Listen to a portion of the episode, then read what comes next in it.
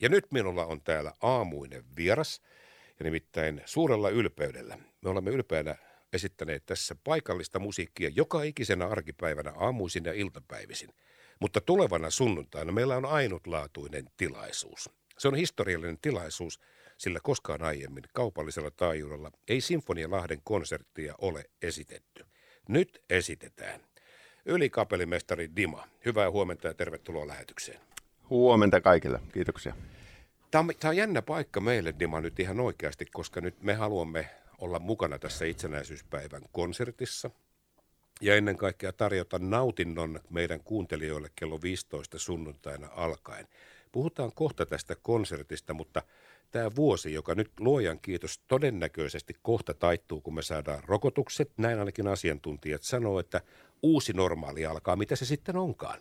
Mutta teille tämä vuosi, koko, koko vuosi oikeastaan siitä kevästä saakka, kun on pantu konsertit tilttiin, niin siinä hävisi sitten, hävisikö siinä enemmän kuin puolet, kun live-yleisö katosi, kun mentiin virtuaalimaailmaan ja striimattuihin konsertteihin? Miten sinä näet tämän kapellimestarin vinkkelistä? No, siinä hävisi enemmän kuin puolet, koska mm, siinä on etäisyys yleisön, joka tuossa tapauksessa silloinkin, kun sitä on vähän meille ollut tuolla turvaetäisyyksellä, niin se on eri asia kuin normaalisti, koska ihmiset eivät koe sitä musiikkia samalla tavalla kuin ennen, silloin kun vieressä istuu joku. Eli sitä just, mitä äsken puhuttiin tuolla, se sosiaalinen aspekti ää, musiikin kuuntelussa on myös sitä, että sulla on vieressä ihminen, joka myös nauttii siitä, ja sä saat ikään kuin energiat niistä kaikista ihmisistä, jotka tuossa parhaassa tapauksessa 1200 ihmistä sun kanssa nauttii samoista asioista, mutta niin myös meille lavalla on nämä etäisyydet eh, tekee kyllä tepposet, aikamoiset tepposet, koska äm, se kuulokuva, mikä meillä on yhteissoitossa ja nimenomaan se niin sanottu kyynärpään tunne ää, on, on kadonnut ja se täytyy etsiä uudestaan ja nyt ollaan löytämässä sitä. Mutta ne on yllättäviä asioita, mitä ei ole koskaan aikaisemmin tullut ajatelleeksikaan, että miten tämmöinen, että nyt sä oot istunut vaikka sanotaan 80 sentin etäisyydellä sun ää, tota, kollegalta ja nyt istut kahden metrin etäisyydellä. Mitä se tekee? No, se tekee tosi paljon. Et, eli itse asiassa se, se yhteissoitto ei ole vain sitä, että tosiaan orkesterilaiset katsoo kapellimestaria ja seuraavat sitä, vaan se on paljon, paljon, paljon muuta. Onko siinä aika mielenkiintoinen pointti tullut ajatelleeksi sitä, että istutaanko sitten vähän niin kuin kylki kyljessä vai siitä, että on pari metrin etäisyys, niin siinä sitten häviää tietty intensiteetti vai häviääkö se?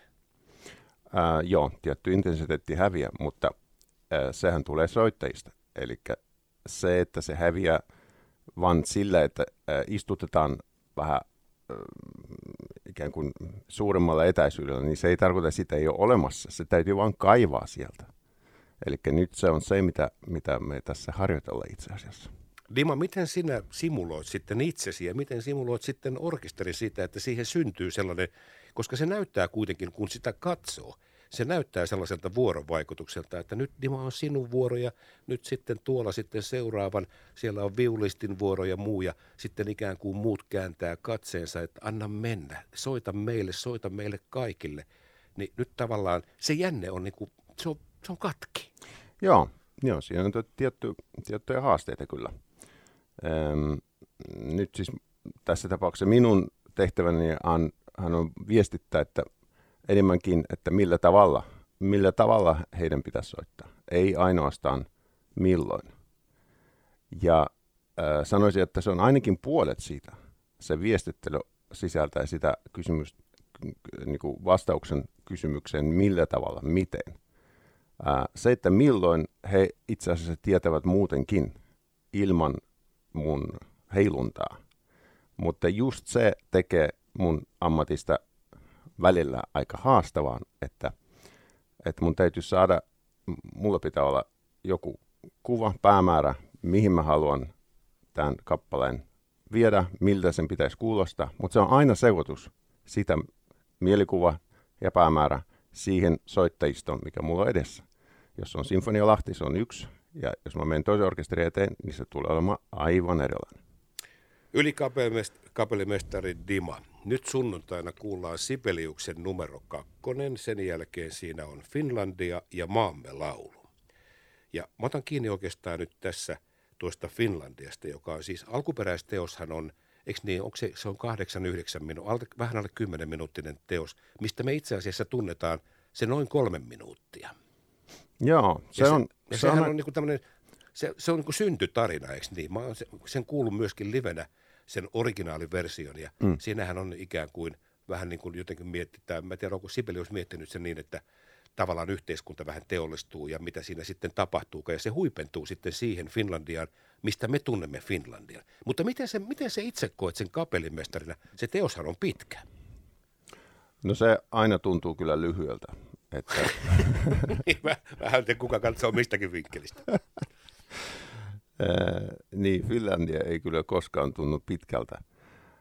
se on niin kompakti ja oikeastaan siis Sibeliuksellahan on valtavasti kappaleita, joilla on ikään kuin ensimmäinen elämä ja sitten se jälkimmäinen elämä, kun hän on tehnyt niitä versioita. Oikeastaan hyvin monella säveltäjällä on tämä sama, sama homma. Mutta tota, se oli ehkä visuaalisempi ja konstruktiivisempi se ensimmäinen versio.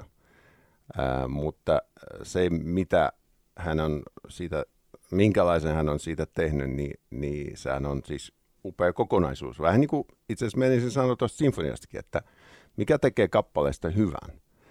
Et, et niin kuin se on ehjä. Se on ensimmäinen asia, mikä, mikä oikeasti vaikuttaa kuuntelevan ihmiseen. Ää, se, että kun viimeinen ääni on soinut, niin se ihminen pystyy ikään kuin käsittämään koko kappaleen alusta loppuun. Mieli tekee semmoisen kaaren. Aha, okei, nyt tämä on päättynyt ja mä edelleenkin pystyn ymmärtämään, mistä se on lähtenyt, mitä, mitä oli keskellä ja mihin ollaan tultu.